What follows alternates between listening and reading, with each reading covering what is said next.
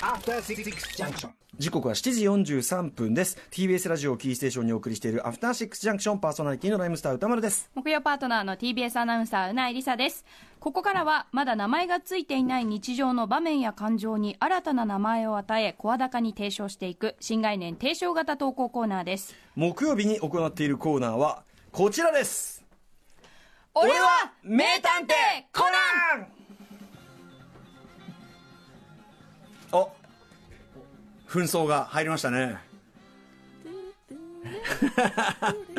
やってることは大体同じなんだけど、えー、現代社会にはびこる不可解な謎事件ミステリー。そんな時こそ君が必要だ。頭脳は大人心は少年の油圧を知れたあの名探偵。そういったことの次第でこのコーナーではあなたがこれまで解決してきた難事件。その解決ストーリーを報告していただくまさに一億総コナン時代にふさわしい骨太なコーナーとなっております。ということでうなんさんよろしくお願いします。よろしくお願いします。はい、えー今夜もこんな難事件をご紹介いたしましょう。今回ご紹介するのは、えー森岡 RDJ さんのこんな事件です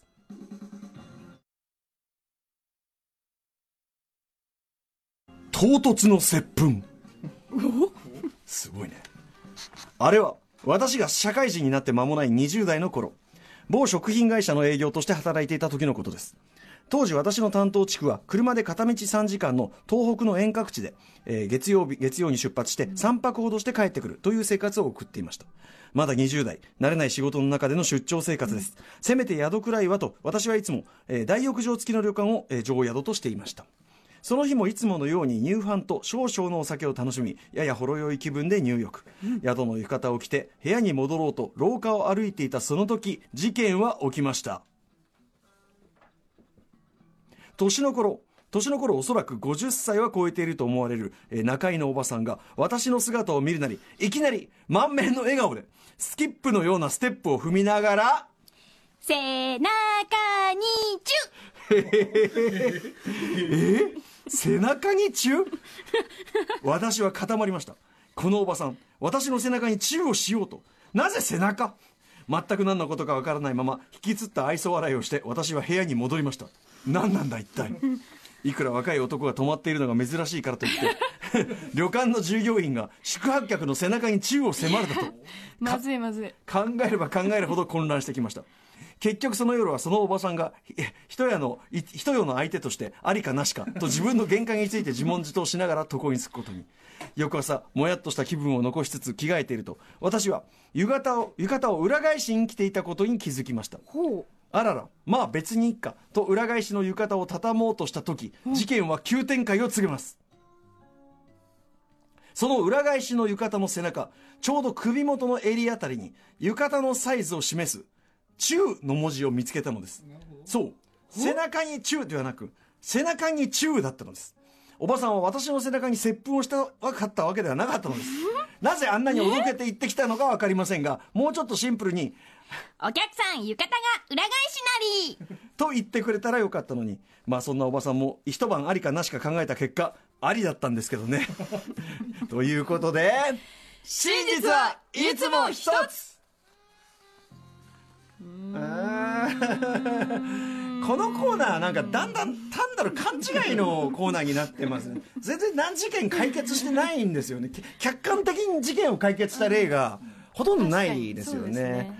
ただこの事件は実はまあその背中にチューってこうまあ言ってくれたおばさんがね、まあ、それはそうかもしれませんけど、はい。やっぱりその過度にフレンドリーであった件っていう、ん。これは謎は解けませんよね。なぜ背中にチューという指摘方法だったのか、ね、私の姿を見るなりいきなり満面の笑顔でスキップのようなステップを踏みながら背中にチュー。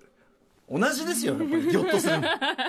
ただそのなんていうんですかねその50代ぐらいの方ですか、女性とかにあるなんか50代ぐらいの女ななんての女性の場合なんかさ、はいはい年齢を重ねるに従ってカジュアルになってきません？ありますあります、うん。なんかこう可愛らしく少女,、うんうん。そうそうそう。少女性を取り戻すというか。そうそうそうそう、はい可愛くなってくるっていうか、なんか店員さんとかにすんげえ僕も母とかでもそうそう。やっぱすんごいカジュアルに話しかけるんですよ、やめなよ恥ずかしいからそうわかるんですそれ。あるよね。いきなりタメ語でいきなり。お母様とかありますか？はいありますあります。うないママうないママもいきなり、あのすごいフレンドリーにうん。お客、あのねね。店員さんに接し始めて。接し始めたりとか。あとやっぱりそのなんだろうな。あの自分の息子のような感じがするんですかね、うんうんうん。やっぱりこの年若い子になるといよいよいよいよもって子供のような感じで接してるようそうないうことだったんですねじゃあ中井さんもきっと。という系じゃないですかね。ん。あるいはまあ本当に中であった可能性。本当に口づけをしていた可能性、うん。そのだから盛岡 RDJ さんもね一晩考え一晩一晩考えてってのがもうちょっと失礼じゃないですか、そんなものは。そんなものはありでしょそんな。だって即答ですよもう。20代でしょ？そんなもんそんな手ほどき手ほどき。